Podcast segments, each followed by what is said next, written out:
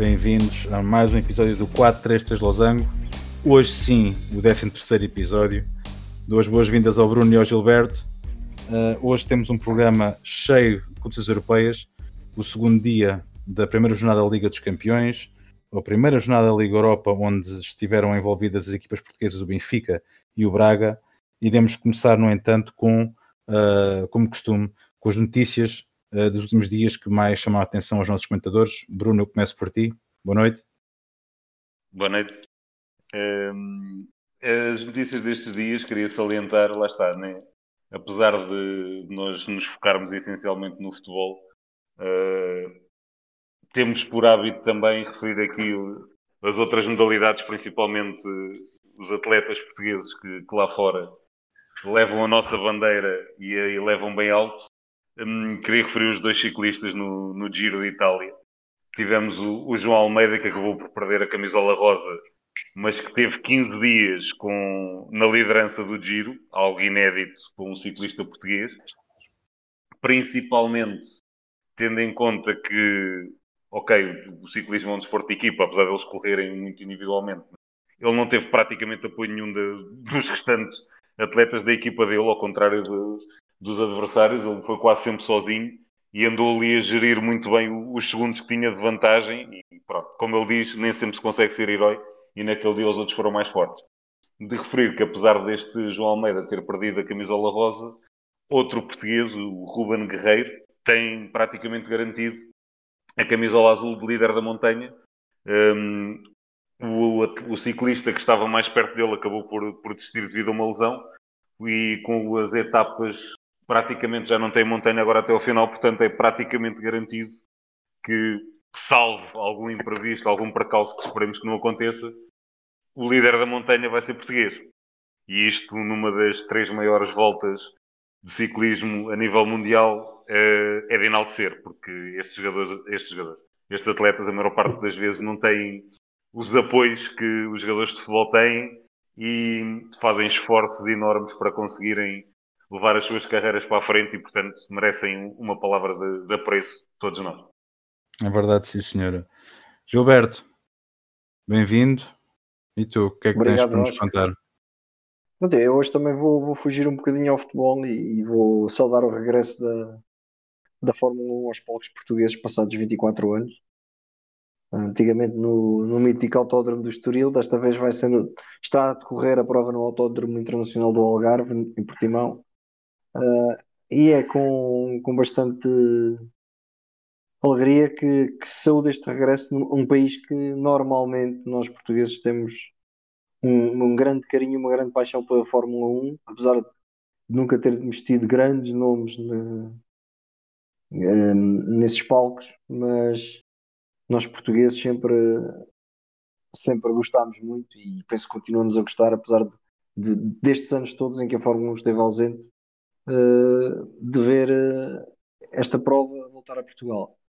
Numa altura complicada, é verdade, muito se falou, muita polémica se criou por causa da, da situação disto acontecer agora numa época onde as preocupações por causa do Covid são bastantes, mas de qualquer forma é bastante positivo termos o regresso destas provas a Portugal. E pode ser uma prova histórica porque o, o Hamilton pode bater o recorde do, Schumacher e tornar-se o, o, piloto com mais vitórias na, na, história da Fórmula 1. Portanto, eh, ao fim destes anos todos, Portugal pode ficar com o nome na, na história da Fórmula 1, curiosamente. É verdade, é verdade sim, senhora.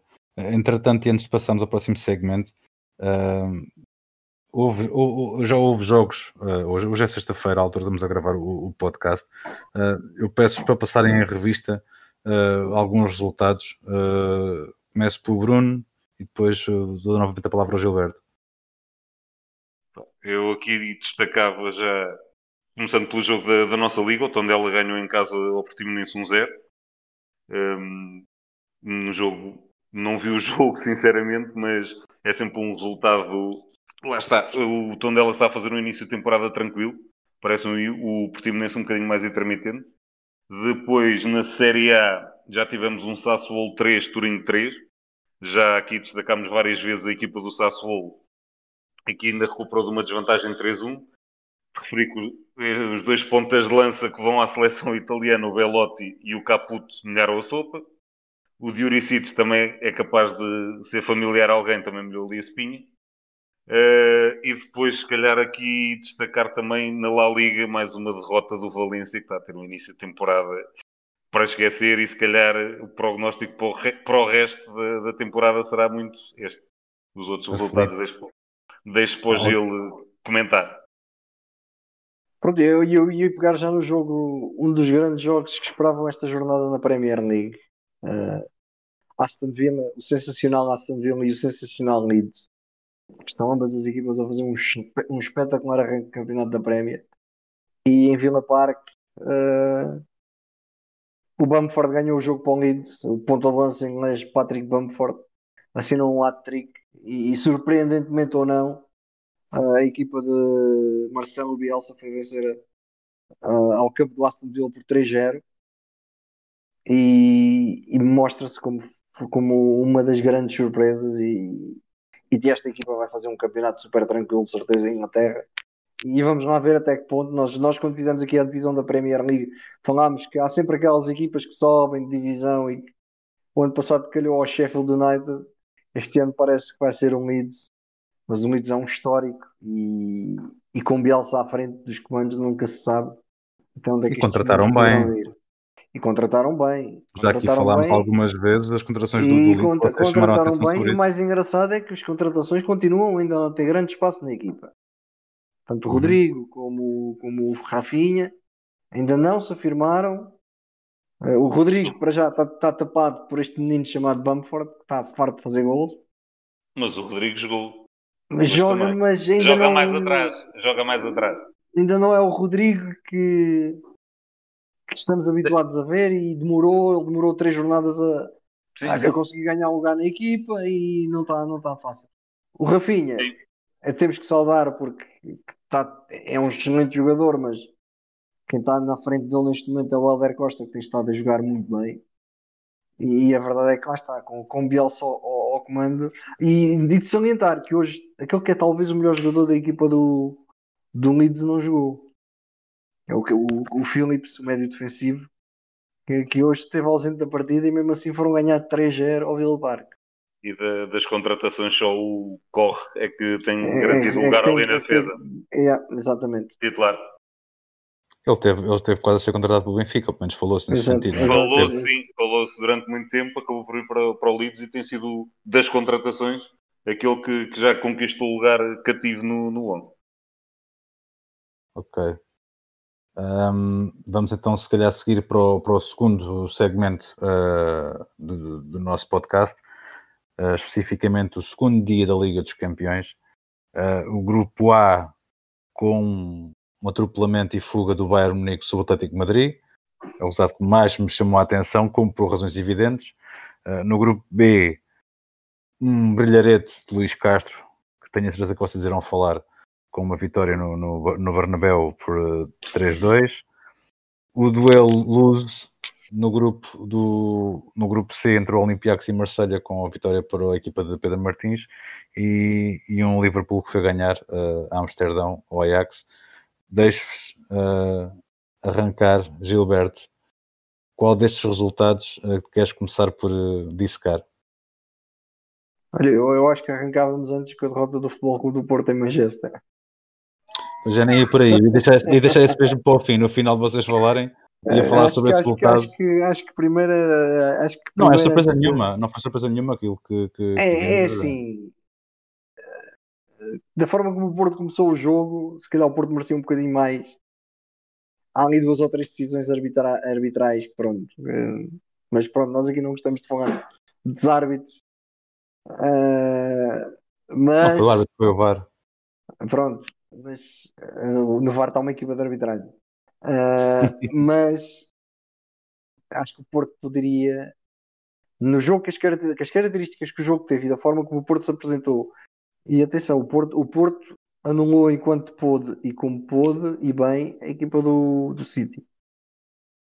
Eu penso que a equipa do Porto se tivesse saído de, de Manchester com, com, com um empate ou até mesmo com uma vitória não seria surpreendente. Mas depois há sempre aquelas situações que extra, extra que, que, que não, se, que não conseguimos controlar e que às vezes alteram o rumo uh, das partidas. Depois de, dos jogos que tu falaste, acho que, acho que o mais surpreendente nem acaba por ser o atropelamento e fuga do Bayern Munique ao Atlético. Uh, porque não é nada que o, que o, Bayern já não nos tenha habituado uh, a marcar umas batatinhas aos seus adversários. Mas... E começam a defender como favorito para a competição, como nós estamos aqui a falar, não conseguimos escolher um favorito à Liga dos Campeões, como é, é raro conseguir, mas o Bayern dá mostras de ser provavelmente a melhor equipa do mundo neste momento. É provável. Mas claro, salientar o fantástico trabalho de Luís Castro como equipa secundária do Shakhtar. O Shakhtar não estava a jogar nem perto nem longe com os seus titulares. Estava que no Real Madrid também faltavam ali algumas peças, mas a verdade é que chegar ao Bernabéu e ao intervalo estar a ganhar 3-0 não é, não é para todos. Uh, depois ainda na segunda parte sofreram ali dois percalcinhos, mas os três pontinhos viajaram viajaram para a Ucrânia com a equipa de Luís Castro, que mais uma vez mostrou que. Com 13 ausências. 13 ausências, exatamente. Mostrou que é um excelente estratega, um excelente treinador e, e que sabe trabalhar e com o que trabalhar. Não é fácil para um treinador com uma equipa de segunda linha num jogo de Champions, ainda por cima, no Santiago Bernabéu, onde normalmente as equipas chegam lá e tremem as perninhas, fazerem aquilo que, que o Shakhtar fez. E lá está, só um grande líder e um, e um, e um grande treinador é que seria capaz disso. E um, e um Luís Castro provou mais uma vez nada que nós já não estejamos habituados ao fazer, para mim, aquele que foi o, o resultado mais surpreendente da, da primeira jornada em todos os grupos. Zidane em maus lençóis? Ainda é muito cedo. Não acredito. O Zidane tem um, tem um crédito muito grande em Madrid neste momento. Olha, que as notícias podemos... de hoje, depois da derrota do fim de semana e da derrota à meio da semana, ele é que tem que sair.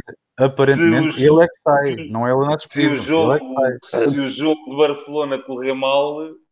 É que é mas já está, eu acredito, eu acredito que o Vasco perguntou-se o Zidane estaria em maus lençóis. Eu acho que ele não está em maus lençóis. Porque ele em Madrid tem um crédito muito grande. Ele poderá querer sair se calhar ele já não, já não se sentirá tão tão à vontade, não sei. Pronto, não sei sinceramente o que é que se passa ali, mas uh, da última vez que ele se foi embora a coisa correu muito mal e tiveram que ir buscar de novo. Uh, mas lá está, já começa a ser tempo demasiado. Poderá haver alguma saturação, e é como eu digo, acredito que será mais saturação da parte de Zidane do que propriamente de, dos adeptos e da direção e do quadro diretivo do, do clube. Ah, poderá ali haver algum cansaço de identidade? Acredito que sim, e acredito que correndo mal no jogo com o Barcelona, seja ele a pôr o lugar à disposição e não a, a direção a querer mandá-lo embora. Mas isto, isto, é o meu ponto de vista. Bruno, uh, houve mais jogos, uh, naturalmente. Uh, quando estávamos aqui em off, estávamos a falar do outro, do outro jogo do grupo B, em que houve a intervenção do, do Inter com o Mönchengladbach, 2-2. Uh... Esse, calhar foi ali também um resultado assim mais surpreendente. Não estava à espera do, do Inter empatar, empatar este jogo, apesar de eu continuar a dizer que o Conte dá o tiro no pé sempre o Kolarov a jogar a central. Mas ele lá saberá. Um, destacar também, continuando nos portugueses, lá está o, aqui o Pedro Martins continua a fazer um trabalho fabuloso no, no Olympiacos uh, ganha o Marselha, um jogo que também não, não era fácil, mas já não é de agora. Pedro Martins também já merece, se calhar, um patamar acima do Olympiacos, já tem vindo a desenvolver trabalho nos clubes por onde tem passado, sempre com, com muita qualidade. O Éder marcou um golinho e destaque sempre o nosso querido Éder uh, no empate do Locomotivo 2-2 com, com o Salzburgo. Uh, o Salzburgo também tem ali um, um, jogador muito interessante, se bem que eu não me atrevo a dizer o nome dele. Uh, o, o Dominic Zoboslai, ou qualquer coisa que lhe valha, tem muita qualidade este jogador. Um, se tivesse um nome mais fácil, se calhar era mais, mais vezes falaríamos nele. Um, a Atalanta 4-0 no Midtjylland. Como eu disse, Uh, este grupo acho o grupo interessante. O Midtjylland joga bom futebol, mas a Atalanta foi, foi fortíssima também. Um, Liverpool, lá está, serviços mínimos, lá ganhou o Ajax, fez o que tinha que fazer. Um, a coisa não está a carburar a 100%, mas Liverpool é Liverpool. Aqui temos o problema que lá está agora. O resto da temporada sem Virgil, vamos a ver, falta ali o, o patrão da defesa, recua Fabinho. Também uma coisa que, que me foi aqui, que me pareceu transversal a, a todos os jogos aqui a meio da semana, um, pelo menos grande parte deles, muitas das equipas a fazerem grande rotação nos jogadores e a apresentarem 11 um pouquinho estranhos e um pouquinho fora do comum. Lá está, por exemplo, o Liverpool, ao contrário, tudo bem, recuou o Fabinho para a central, mas depois o, meio campo foi o Benaldo no Milner e o, e o Jones. Portanto, não é propriamente assim o meio campo habitual ou que, que estivesse à, à espera de um, do Liverpool. Em relação ao jogo do, do Futebol do Porto com o City, lá está, acho que o, o Sérgio Conceição arriscou, ou surpreendeu, melhor dizendo, a apresentar um esquema tático nada habitual, ou que não tivéssemos habitualmente uh, visto no, no, no Futebol do Porto. Uh, conseguiu contrariar muito bem uh, a capacidade ofensiva do, do City. Ok, o City já não é aquele City avassalador de, de há duas épocas atrás, mas não deixa de ser o Manchester City. Um, lá está, arbitragem à parte, uh, se calhar o Porto merecia ali um pouquinho mais. E um, um dos meus ódios de estimação, o Pep, também foi bem posto no lugar pelo, pelo Sérgio Conceição. Que o senhor também gosta muito de mandar ali um, uns bitites um bocadinho, julga que por, ter o estatuto que tem pode dizer o que quer. E, e lá está, eu nisso aprecio imenso o Sérgio Conceição. Podem não gostar dele e, e, muita gente se calhar não gosta, mas com o Sérgio nós sabemos o que é que contamos, gosto ou não, é frontal, é direto, diz o que tem a dizer. E ali lá está, amigo, estás a treinar o City, és muito bom, mas o Porto já ganhou dois, duas Ligas dos Campeões, coisa que o City nunca ganhou. Portanto, pia fino e, e, e não, e não, se, e não se antevê que ganhe tão cedo. Mas, certo, aí... mas à parte disso, lá está. O, o Pepe não, mas tudo bem. É um dos defeitos que ele tem, que é, é, um pouco, muitas vezes, alguma sobranceria com que ele quase gosta de tratar os adversários e julga-se no direito de dar quase lições de moral a, a, toda a gente. Percebeu que ali, calminha, trava um bocadinho porque aqui não pisas. E às vezes também lhe faz bem apanhar assim uma, um, uma coisinha, hum, uma chega dessas. Uh, Conceição acaba aqui o nosso segmento. Um, eu vou então uh, convidar-vos a comentar a, a, primeira jornada da Liga Europa. Uh, vamos começar, obviamente, pelas equipas portuguesas. O Benfica, que ganha fora 4-2, e um Braga que vence e convence uh, 3-0, o AEK. Um, Bruno, agora começo por ti. Convido-te a fazer uma análise ao que é que foi o jogo do Benfica. Uh, a equipa de Jorge Jesus, o resultado dirá que venceu e bem. Uh, houve alguma, alguma situação de destaque no o jogo? que... O resultado é enganador. Toma atenção. Quem vir isto 4 a 2, se calhar pensa que isto foi quase um passeio, mas longe disso. Uh, o Benfica demonstrou ali muitas lacunas, principalmente a nível defensivo. Um, aqueles dois centrais são, são dois centrais experientes, muito batidos, mas a coisa não está a carburar propriamente ali muito bem e vai, muitas desatenções, muitas vais tu vou eu e aquele ponta de lança o Isaac acabou por aproveitar e marcou dois gols. O Grimaldo também fez um jogo ali um bocadinho abaixo. Uh, mais uma vez foi substituído e entrou no, o Nuno Tavares. E os elogios de Jorge Jesus a, a Nuno Tavares, acho que mais do que elogiar o, o Nuno Tavares é se calhar um, um abrolhos, digamos, um aviso para o Grimaldo que amigos, está tudo de impecável, aqui não deixaste de o ter e ou começas a arrepiar caminho ou se calhar perdes o lugar. Um, curiosamente, hoje o, o Ruben Amorim também fez questão de ir elogiar o Nuno Mendes e quando aqui na, nas anteriores convocatórias da seleção dissemos que não, não havia opções para a lateral esquerdo, se calhar, eh, agora, ainda havendo também Ruben Vinagre e o Sequeira do Braga, começamos a ter também algumas opções para, para aquele lugar. Mas voltando aqui ao, aos jogos da Liga Europa, Depois o Benfica, por outro lado, depois dessas dificuldades a nível defensivo, no ataque, Darwin Nunes finalmente uh, encontrar-se com os gols. Uh, dois logo muito três. bons gols. Logo Logo três. três. Uh, estreia nas competições europeias, marca três golos. E atenção Um, que não é um grande jogador, é um big jogador. é? Um pique de jogador. pique e grande é a mesma coisa. Palavra de Jorge Jesus. Jorge Jesus, que saudades que nós tínhamos destes, Igual a si destes, próprio. destes tesourinhos. Destes tesourinhos.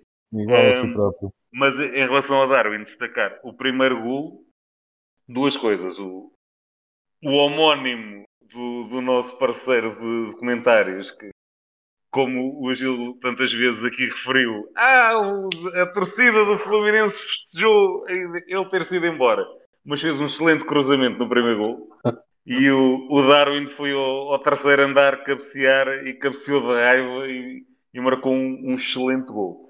O segundo, também uma fantástica movimentação, recebe a bola virado quase para a bandeirola de canto, a forma como se vira e faz um túnel à defesa central é fantástica. E depois, com muita calma, na cara do guarda-redes, marca mais um. Eh, o terceiro, ok, foi, foi encostar a baliza aberta, mas a, a movimentação e a forma como ele se escondeu do, do central não deixa de ter, ter ali também mérito. Depois salientar, eh, Jesus lá está, colocou uma enorme pressão sobre a equipa quanto a mim logo de entrada, que diz, não, estamos aqui para chegar à final. Eh, eu também disse que queria estar na Liga dos Campeões e a coisa correu como correu, portanto, se calhar convém também acalmar ali um bocadinho os ânimos, mas depois defendeu o resultado e ainda entrou para ali o Jardel, lá está, para tentar eh, ajudar ali no, aquelas debilidades defensivas e, e acabou o jogo também a jogar com três centrais, à semelhança do Futebol Clube do Porto com, com o City. Por outro lado, Sporting de Braga com o AEK, eh, não digo que foi um passeio, mas foi muito mais muito mais muito mais jogo, Eh, muito mais tranquilo. Paulinho volta voltou também a reencontrar-se com os gols, um bocadinho à semelhança do, do Darwin. O Galeno, que cada vez mais começa a, conquistar ali espaço e quando muita gente no início da temporada, chegou as contratações, pensou se calhar que no lugar do Trincão o Gaetan ou o próprio Yuri Medeiros e tem sido o Galeno a conquistar, a conquistar ali espaço e a, e a ganhar o. Marcou mais um gol, faz assistências. Ricardo Horta e Paulinho, pronto, não- já não é novidade, continuam a sua senda. Queria destacar depois aqui, são mais dois ou três resultados, que foi o, o Nápoles perde em casa AZ Alkmaar, não era propriamente aqui um, um resultado expectável. O PSV Eindhoven perde em casa com o Granada 2-1. O Arsenal lá foi ganhar a Rapid Viena. Eh, e queria só que o Milan ganha 3-1 ao Celtic. Quem não viu eh, o jogo do Glasgow Rangers, vá ver e veja principalmente o segundo gol do Glasgow Rangers, que arrisco eu vai ser o melhor gol da Liga Europa. E foi na primeira jornada. Porque o, o rapaz que eu. Cá ver se eu descubro aqui o nome do rapazinho que dá pelo nome de Roof. Rolf Kemar Roof. The roof. The O roof roof. is on fire. levantou o roof do estádio com um gol. Se aquilo tivesse adeptos, eh, o estádio vinha abaixo. Porque aquilo não... Acho que é na sequência de uma bola parada, a bola ressalta ali para a entrada da área, ele recebe a bola. Literalmente anda ali aos encontrões para se desenvencilhar dos adversários, ou seja, mostrou capacidade física. Passa por três adversários e em queda, atrás do meio campo, ele remata a baliza e do gol. Ele faz um chapéu atrás da linha do meio campo. O guarda-redes bem que se ficou e não chegou lá. É um gol fantástico. Vale a pena ver. Gil, passo-te a palavra agora para o, para o resto dos, dos resultados. Olha, eu vou falar aqui da, daqueles que, e penso que falando das equipas portuguesas, tu já, já dissecaste bem o que aconteceu com o Benfica e com, e com o Braga. E eu agora iria falar aqui, principalmente um, um fenómeno que muitas vezes eu me questiono e que normalmente as equipas inglesas na Liga Europa costumam ser uma decepção. Mas desta vez, e na primeira jornada, as três que lá estão por acaso até ganharam. O Arsenal foi ganhar a, a Viena, ao Rapid. O Leicester despachou o Zória da Ucrânia com três batatinhas. E o, e o, o Tottenham, obrigado Zé Mourinho, por ganhar 3-0 ao Lask Linz. Uh, é, é, uma, um é uma espinha. É uma espinha que eu tenho aqui encravada. uh, e o Vinícius fez duas assistências. Estreou-se da melhor forma como, como, como titular na equipa do, do, Do Zé. do, do Zé Mourinho. E, e eles ganharam 3 a 0. E pá, e não é todos os dias que, que, que um rapazinho que, que, que em janeiro teve uma proposta de 60 milhões e depois sai emprestado por 3 milhões para o Tottenham, faz uma assistência para o, para o Son. que Ultimamente, quem tem feito as assistências para o Son é o Harry Kane. E agora está no Vinícius a Mudou, mudou o jogador, mas o resultado foi o mesmo. o, o resultado foi o mesmo. O, o, É, coreano, é- mais peri- o coreano mais perigoso do mundo continua ah, em grande. E agora Em tem que- lá. Tem Em relação ainda ao Tottenham, deixa-me só referir aquilo que eu eu já partilhei com vocês em off, mas uh, aquela tirada do Gareth Bale, que foi titular no jogo. Está um ah, bocadinho estou um e enferrujado. Um É, bocadinho epá, perro. pois, t- três anos de férias em Madrid, normalmente é natural que resultem em alguma ferrugem, digo eu. Mas É pronto, mesmo, eh, é mesmo Totó. Continua, Gil. ou seja, alguém que não Pronto, e- compete há três anos é normal. E depois era o. O Leicester continua a fazer uma, uma excelente época. Pronto, ganhou 3 ao Osória, teve aquele, aquele, aquele pequeno percalço com, com, com o Aston Villa e parece que está encaminhado para regressar a, às- aos bons resultados. E depois, claro, salientar também a, uma vitória de um português, o Paulo, o Sr. Paulo Fonseca, que foi ganhar à, à Suíça. Não, não é propriamente fácil. O Young Arrasca. Boys a, a perder um 0 desde muito cedo Exatamente. e na segunda parte conseguiu virar. Uh, e, e lá está. Eu acho que, que nós, nós temos que ter um orgulho imenso dos, dos nossos treinadores portugueses, porque onde eles passam normalmente deixam, deixam uma boa marca. E, E e o está, Fonseca, este plantel da Roma não tem nada a ver com Não o tem nada a ver. de outros anos. nós olhamos para estes 11 da Roma e realmente há, há aqui, há aqui nomes que, que eu nem, nem pronto. E o coitado do Paulo Fonseca, que no, no Futebol Clube do Porto passou também um, um pouquinho por, por uma situação É, o Paulo Fonseca na altura deram-lhe Josués e Licaz e, e fizeram E agora 30 por na Roma linha, sofre do e- mesmo. e agora na Roma leva com Vilar, Vilar, eu nem sei quem é este rapazinho, Só faz um Frail, Gonzalo Vilar del Frail, que eu não faço ideia quem é, mas tem Maras com- Cumbula, o Cumbula, pronto, tem cá o Borja Maioral, o Pedro, o Zeco, Ainda agora, referiram, ainda agora referiram no, outro, no outro segmento o Luís Castro, treinador português, Sim, com sim. equipa, meia equipa ou mais, completamente desfeita e ganha. Yeah. Paulo Fonseca com uma, com uma equipa no name, Mkhitaryan no banco. sim. Ah, ainda se dá ao luxo, mesmo que olhando para estes nomes todos estranhos, deixa-me Mkhitaryan no banco, epá, pronto, e é, é, é isto. termina é lá. Não, é, é- é para, para vocês mesmo continuarem essa discussão. Eu sei que já, já, já, é chover, felizmente chover no molhado bom, porque é bom sinal para os treinadores por- portugueses, mas é que o Conada ele faz um 2-1, depois de estar a perder, consegue motivar a equipa, consegue mexer na equipa para ganhar 2-1 na Liga Europa. É, é verdade. Paulo Fonseca E- tem estado a fazer um bom trabalho. Pedro Martins, o Bruno falava é muito bem. que- O Pedro Martins já está, já está processar de outros voos completamente diferentes do que com o Olympiacos. Completamente diferente. Portanto, E é, é o que eu é- digo, é um grande sinal uma, para os treinadores. uma- coisa que eu realço do, Paulo Fonseca, e já o que falei uma vez, é, é aquele treinador que soube dar um passo atrás e que não teve, não teve problemas em dar um passo atrás. Exatamente. Ah, quando a coisa correu mal, deu um passo atrás e voltou a, reenca- a reencarrilhar. E, e agora está como está. Pronto. Está, na, está na Série A, uma- numa boa equipa, diga-se o que se disser, numa excelente equipa da Série A. E, e acredito que ele ainda dará um salto maior. E para finalizar, pronto, para finalizar este segmento de Liga Europa, um Leverkusen nisso é sempre um duelo entre uma equipa alemã e uma equipa francesa e um Leverkusen despachou 6-2. nisso com, com um 6 a 2 Eh, foi, foi um cabaz de batatinhas. Ah, estava a ver que não. Eu estava a ver que não. Mas houve, mas mais, porque esta, esta jornada teve aqui mais uns quantos resultados. O Villarreal 5, Sivasspor 3, Três, exato. Não, Sparta foi. de Praga 1, Lille 4. Isso foi uma jornada foi com, ganhar. com muitos gols. É, com muitos gols. E, e saúde-se. Ainda bem que é assim, porque a malta Costa de ver bola agradece. Eh, este, Leverkusen, este Leverkusen, mesmo tendo perdido Kai Havertz, o potencial ofensivo continua lá em grande. Lucas Alário, uh, Diaby, Ben Arabi, Bailey, Leon Bailey. Pronto, saiu, saiu o Havertz e quase nem se nota. Bruno, muito rapidamente, porque eu sei que uma das equipas que tu, tu, tu mais gostas de seguir, referiste a vitória do Milan uh, sobre o Celtic. Tens algum comentário curto a fazer sobre, esse jogo? Lá está, o Milan fez também ali alguma rotatividade na equipa. Brahim Dias voltou a jogar, voltou a marcar, desta vez no, no lugar do, do, Rafael Leão.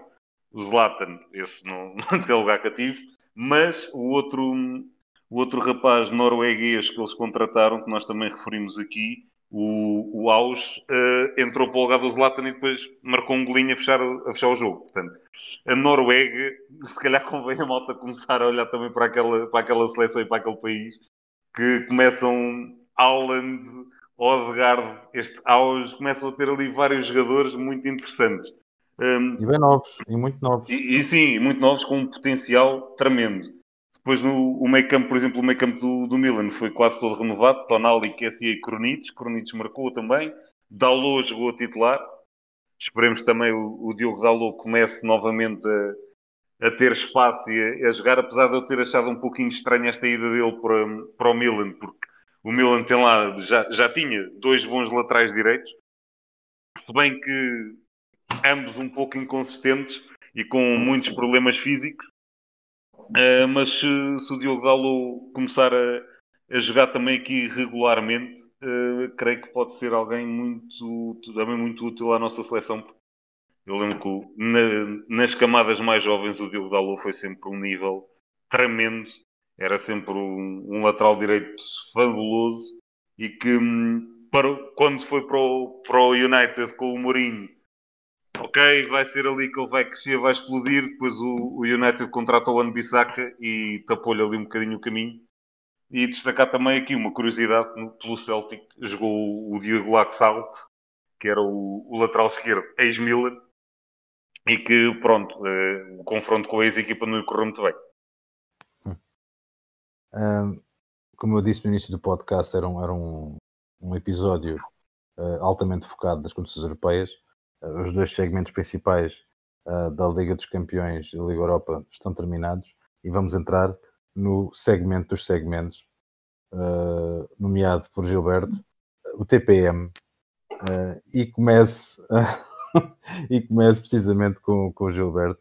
Gilberto, traz uma recordação muito, muito, muito especial É, é, é, eu particularmente gosto de falar de finais de, de Ligas dos Campeões que me marcaram e esta, esta acaba por, por me marcar de uma forma que é, eu já falei aqui na, na, na, final da época anterior em que o Milan bateu, bateu o Barcelona em 94 por 4-0, o Milan Fábio Capello e, esta, e no ano seguinte o mesmo Milan do mesmo Fábio Capello perdeu de alguma forma surpreendente ou não para quem acompanhou um, esta, esta Liga dos Campeões Europeus. Acaba por perder a final por um zero para uma equipa do Ajax, na altura treinado por Louis van Gaal, uma jovem equipa do Ajax, de onde viria a sair uma fornada de jogadores fantásticos, de jogadores holandeses, que, nos foram maravilhando nos anos seguintes, a maior parte deles fora, de, fora já de, da equipa holandesa, mas holandês foi... e não só, tinham lá dois não holandeses também eram. Sim, dois fantásticos. É, engraçadinhos. Três. Um era suplente, mas que normalmente quando entrava molhava a sopa. Que era o... Eram dois nigerianos e um, e um finlandês. Uh, os nigerianos, Finidi, jogava na ala direita. Rui Van Gaal, que, jogava com um esquema de três centrais. Três e este defesas. esquema. Três, três defesas, não eram três centrais. Eram três defesas, não eram três centrais, porque o De Boer e o Reisiger não eram centrais puros, mas também não eram atrás e fechavam por dentro e davam liberdade ao Finidi e ao Overmars para fazer os corredores. O Finidi no lado direito e o Overmars no lado esquerdo. O Overmars depois viria a fazer uma carreira fantástica no, no Arsenal e no, e no Barcelona. O Finidi foi ficando por ali, não, também, mas sempre num nível muito elevado. No Em meio campo. Sevilha, Em, em Sevilha no, ainda no Betis, ele ainda é, ainda é, Ainda, ainda, Ainda é ainda, é- ainda é- ainda é relembrado. Ele, curiosamente, foi para o Betis numa altura em que foi para lá também um brasileiro que, na altura, foi a transferência mais cara do mundo, o Dan Nilsson, e quem brilhou foi o, o senhor Jorge Finidi. Era um daqueles jogadores alto, magrinho, muito, com pernas muito compridas, aquele corredor era todo dele. Ah, era uma equipa muito jovem, mas depois lá está, tinha, tinha, assentava a sua experiência principalmente em dois jogadores que eram os mais velhos da equipa na altura, o Frank Rijkaard e o Danny Blind, que era o capitão da equipa. O Rijkaard jogava à frente dos três da defesa. O Danny Blind era o homem mais central daqueles, dos três cá de trás. Na baliza, um senhor guarda-redes que o Bruno parece que não é muito apreciador dele, mas está a fazer. Ah, é, Zé, pronto. Tá, fizeste senhor, assim um ar esquisito. Não, não, não, porque o não um senhor senhor. Um subvalorizado. Ele ainda na altura não era um senhor, ainda era um jovem, guarda-redes. Sim, sim, mas eu dizer É senhor guarda-redes é pouco. Edwin van der Sar. Epá, mas depois, sinceramente, aquele meio campo. Clarence Zidorf, Edgar Davids. Edgar céu. Nós só com, a, nós só com equipa, só com essa equipa do Ajax tínhamos TPMs para o resto da época. Tenho- E vamos ter. E, Vamos e ter. vamos ter. E depois no, Claro, no ataque. No ataque, ainda jogava ali o, o outro de Boer, o Franco jogava na defesa e o, e o, Ronald. e o Ronald jogava no, mais no meio campo. E, e depois no ataque jogava o outro, o outro estrangeiro que era o, o Litmanen. E curiosamente nesta final, quem acaba E do banco saltava também um rapaz que também era mauzinho. era, era quem eu ia falar agora, Claro. o Patrick, o Patrick Kluivert, que acaba por fazer o gol na final, eh, É que nós- saltado do banco, aos 85 minutos, ele que substituiu Yarin Litmanen, que era um, também um dos símbolos daquela equipa, e Patrick Kluivert acaba por marcar o, o gol que valeu a, a orelhuda ao Ajax de, de Van Gaal. Kluivert, que depois no Milan ainda foi, e no Barcelona e no Milan ainda mostrou alguma coisa, mas depois que parece que o passar dos anos, ele, ele com 28 anos, 27, 28 anos, era daqueles jogadores demasiado aburguesado. Parecia que já não queria ter nada a ver com o futebol, mas é uma pena, porque ele qualidade tinha muita e, e- e já tem descendência, que joga, que tem um o, o Justin Kluivert, que pertence à Roma, mas que, está- que foi emprestado esta época. Ah, mas Kluivert naquele ano, ah, naquela final, aos 85 minutos, surpreendeu a Europa ao bater o fantástico Milan de Fábio Capello, que no ano anterior tinha cilindrado o Barcelona de, de, de Cruyff. Johan Cruyff por 4-0 e, e desta vez não conseguiu resistir à, à juventude dos meninos de Ajax de, de Amsterdão e, acabou por levar a- o troféu para, para, para a Holanda.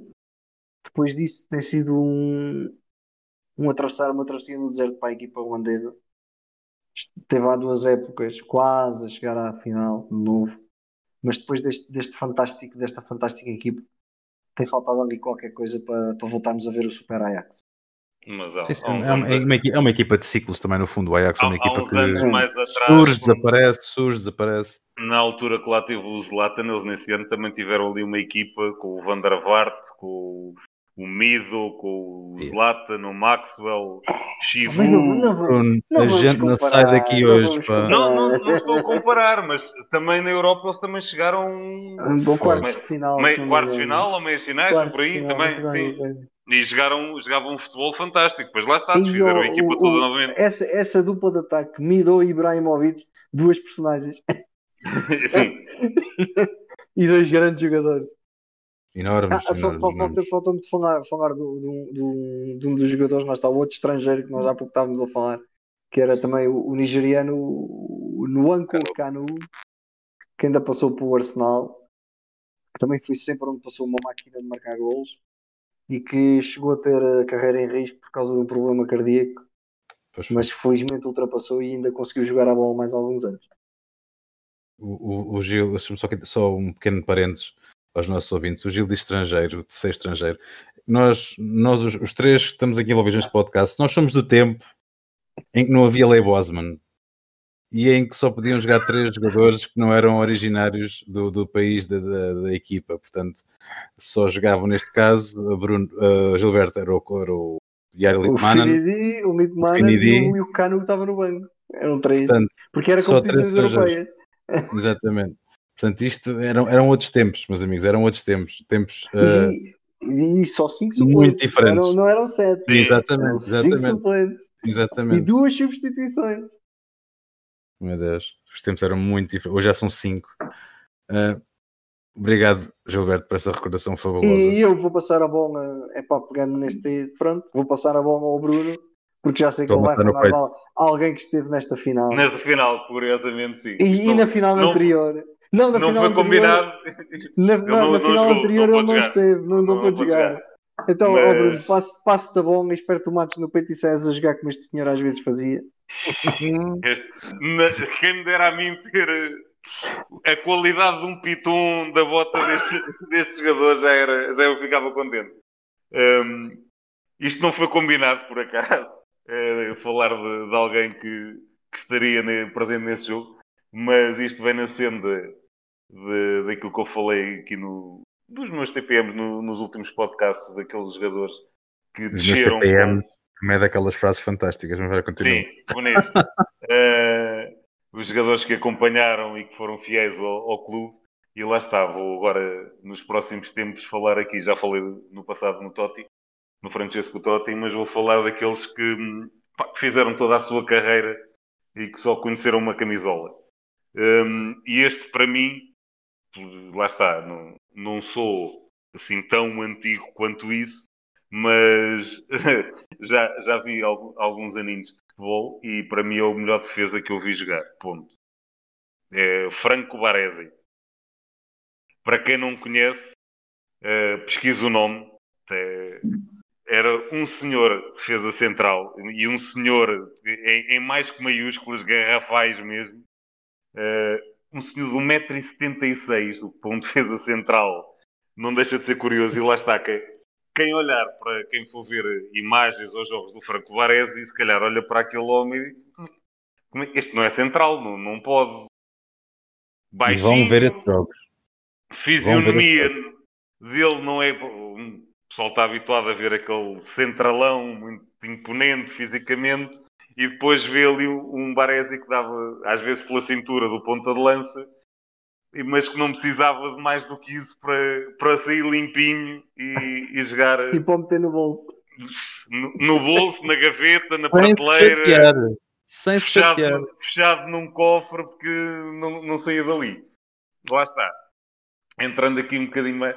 O Milan, nesta altura, tinha uma defesa que vem, convenhamos todos juntos, eram, eram fabulosos. Mas o Baresi, para mim, era um nível ainda acima. Um, capitão de equipa, fez 719 jogos, 33 gols. Um, foi considerado o jogador do século no Milan. Diz alguma coisa, que não é propriamente um clube por onde tenham passado jogadores, digamos, normais. Passaram por lá muitos e grandes jogadores. Ele retirou-se em 97, 98, portanto, custa dizer isto, mas estamos a falar do século passado. Uh, e ele foi considerado o jogador do século no Milan. É, e nós estivemos lá. E nós estivemos lá. uh, um, tem o seu número, o, o, número que ele habitualmente usava na camisola era o 6, que foi retirado, uh, para se ter um bocadinho a noção do que este jogador significa para aquele clube. Uh, nós estamos habituados a ver camisolas retiradas noutros desportos, no futebol não é de todo habitual, um, mas no Milan há dois números que foram retirados. Uh, dois senhores daquele clube, o outro falarei no outro dia, que é Paulo Maldini, o número 3 também ninguém usa, e o 6 também foi retirado, a razão pelo qual um jogador que tu falaste também há uns episódios atrás, Fernando Redondo, toda a vida foi o 6, chegou ao Milan e era o 33, porque o 6 ninguém toca. Desde que, desde que o senhor Franco Baresi pendurou as esteiras, a camisola também ficou pendurada. Palmarés deste, deste enorme jogador: seis secudetes, três orelhudas, já de si, já, já não é para qualquer um, duas intercontinentais, três supertaças europeias, pronto. Um, 81 jogos na seleção. que lugar que eu tive no Milan e na seleção, e que tem uma, uma curiosidade interessante também. Um, ele tem um irmão, Giuseppe Baresi, que é figura do rival do, do Milan, no Inter. E quando era mais novo, lá está, o Franco, também era para ir jogar para o Inter, tal. Já lá tinha o irmão e foi fazer testes, mas pronto, era muito pequenino para jogar a central. E então, é pá, não, não serves. Foi para o outro lado da rua, digamos. E, e, pronto, e não deixa de ser curioso porque também há imagens disso, ver uh, os derbys, e foi o derby também a semana passada, o derby da La Madonina, e ver uh, os dois uh, de mãos dadas no campo, a entrar em campo, os dois irmãos, mas um de, de azul e negro e o outro de, de, vermelho e negro, que não deixa de ser curioso, porque lá está, temos alguns casos de irmãos que jogaram, que jogaram futebol, normalmente víamos-os sempre do mesmo lado da barricada, digamos assim, os irmãos de Boer, os Laudrups. Neste caso, eles estavam, estavam em campos opostos. E, mas o Baresi, este homem mereceu. E voltando também aqui, isto, como costuma dizer, o futebol está tudo ligado.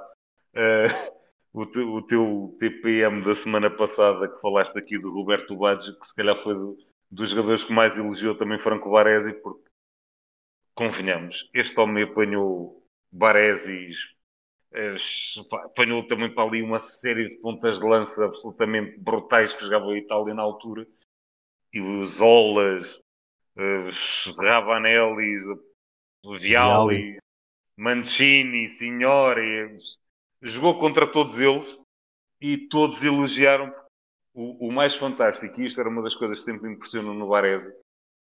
E, eu, eu, próprio já referi aqui várias vezes que um jogador, um central tem de ser duro, tem de ser uh, rijo na forma como entra. O Varese era de uma limpeza. Era, raramente fazia classe. faltas. Exato, é, lá está, era, era que classe. Raramente fazia uma falta, saía sempre limpinho o avançado pensava, ah, de repente, onde é que está a bola? A bola está no pezinho do Baresi e ele já, já saiu com ela. É até uma, uma das frases que eu me lembro de, de ouvir sobre o Baresi era que no fora de jogo, a única coisa Sempre. que os jogadores têm é olhar para ele. É olhar para o Baresi. Onde ele estiver, onde nós podemos estar é, também. É, como eu digo, é epítome de um, de um capitão de equipa, no sentido, era um exemplo para todos, um caráter fantástico, uma personalidade fabulosa sempre super correto na forma como se comportava e, e lá está, nisso, em, em, termos de organizar a defesa, para já também apanhou Arrigo Saki, Capelo, teve maus treinadores em termos táticos, com certeza também não lhe ensinaram nadinha. Nada. Mas, nada. Mas, mas sim, e, e, mas acima de tudo sempre me impressionou isto. Pouquíssimas faltas que ele fazia, a limpeza com que ele jogava, Uh, houve um jogador e chegou a passar por Portugal que me fazia ainda algumas coisas, atenção, não estou a comparar em termos de qualidade, em algumas coisas fazia lembrar Varese que era o Gamarra. Carlos Gamarra também não era um central em, em termos de, de, estatura e corpulência, nada de, de, extraordinário. Raramente também fazia faltas, muito lindo na forma como jogava. Tinha coisas que me faziam, mas Varese era um, uma coisa absolutamente. Eu estou aqui a ver. Tremendo. O senhor, já, o senhor já tem 60 anos. Tem 60 anos.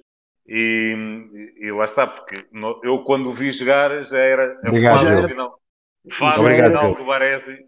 30 mas, e. Mas Varese era uma coisa tremenda. E pá, não há palavras suficientes para descrever o, o exemplo que este jogador. E depois lá está, passado uns anos, e isso fica para outro episódio Maldini, que também seguiu um bocadinho ali as pisadas e, e, o exemplo, mas que ele próprio diz que também aprendeu muito com o Franco Varese, era uma, completamente à parte. Era literalmente a arte de defender. E uma pequena curiosidade há, há uns tempos, eu acho que também partilhei isto na altura com, convosco. Houve uma, uma votação que havia num, num site de, também dedicado ao futebol, da eleição do melhor defesa de, de todos os tempos em que iam tendo tipo eliminatórias, um contra um, tinham vários, várias defesas históricas, de Roberto Carlos, Matias Samar, por aí fora, e depois chegou ali, é isso, sabe, depois chegou a altura que ficou Baresi e Beckenbauer. E chega àquela parte que, epá, eu, o Beckenbauer eu já não vi propriamente jogar, mas sei que era um. um, um Exatamente, aquilo era um, é um monumento completo ali a nível defensivo. Mas o que eu vi do Varese, pá, tenho um carinho especial por este jogador que lá está. Olhando para ele, é, ninguém diz este homem é, é defesa central numa equipa que é tricampeã europeia e, e lá está, ele falhou, ele ainda falhou aquela final, mas epá, era um jogador completamente fabuloso, fabuloso. Mais aproximado também no, assim mais recente, se calhar um bocadinho também o, o Fábio Canavaro, que também não era propriamente ali um, um centralão em termos de tamanho, mas epá, lá está, como o Gil usou a palavra certa, a classe que Varese tinha a jogar é. lá atrás, incomparável, seja quem for.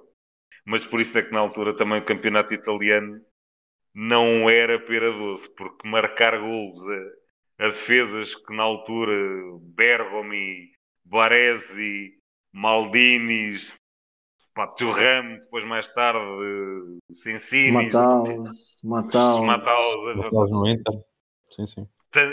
Aquelas defesas também não era nada, nada fácil de jogar ali. E por isso é que normalmente do outro lado também os pontas de lança, como costumava, quem marcava gols a Itália marcava gols em qualquer parte do mundo o contrário não era tão verdade. Muitas vezes marcavam golos em Catadupa e chegava-se a Itália e a torneira fechava. Obrigado por me lembrares de um jogador que me faz sentir velho. Mas Obrigado. Assim, tens um penteado muito culpa, parecido com ele. Mas a culpa, mas a culpa, tens um penteado muito semelhante. Mas a culpa, a culpa é do Gil. A culpa, é, a culpa é do Gil. A culpa é do Gil, porque o Gil é começou com esta final de 95. Epá, vocês não sabem vocês, as gerações mais novas, não sabem o futebol que vocês perderam. Vocês não têm a mais ínfima noção do que é que aí vem. Vamos falar aqui de TPMs e de jogos e de finais europeias e de jogadores. Não são só aqueles que ficaram fiéis aos clubes. Vocês não têm a mais pequena noção do que é que perderam. Nós, os três, somos uma. Temos realmente muita sorte porque vimos realmente jogadores fabulosos e realmente Baresi epá, é muito difícil escolher um defesa que nós tenhamos visto jogar com frequência, que se possa superiorizar em classe, em categoria, em qualidade de jogo do que Baresi. Uma boa recordação, Bruno, uma boa recordação, Gilberto. Vamos marcar encontros para a próxima semana. Agradeço-vos novamente a vossa presença, especialmente esta hora tão tardia. Um grande abraço para vocês e até uma próxima. Um abraço. Até uma próxima, sempre um prazer. Até a próxima.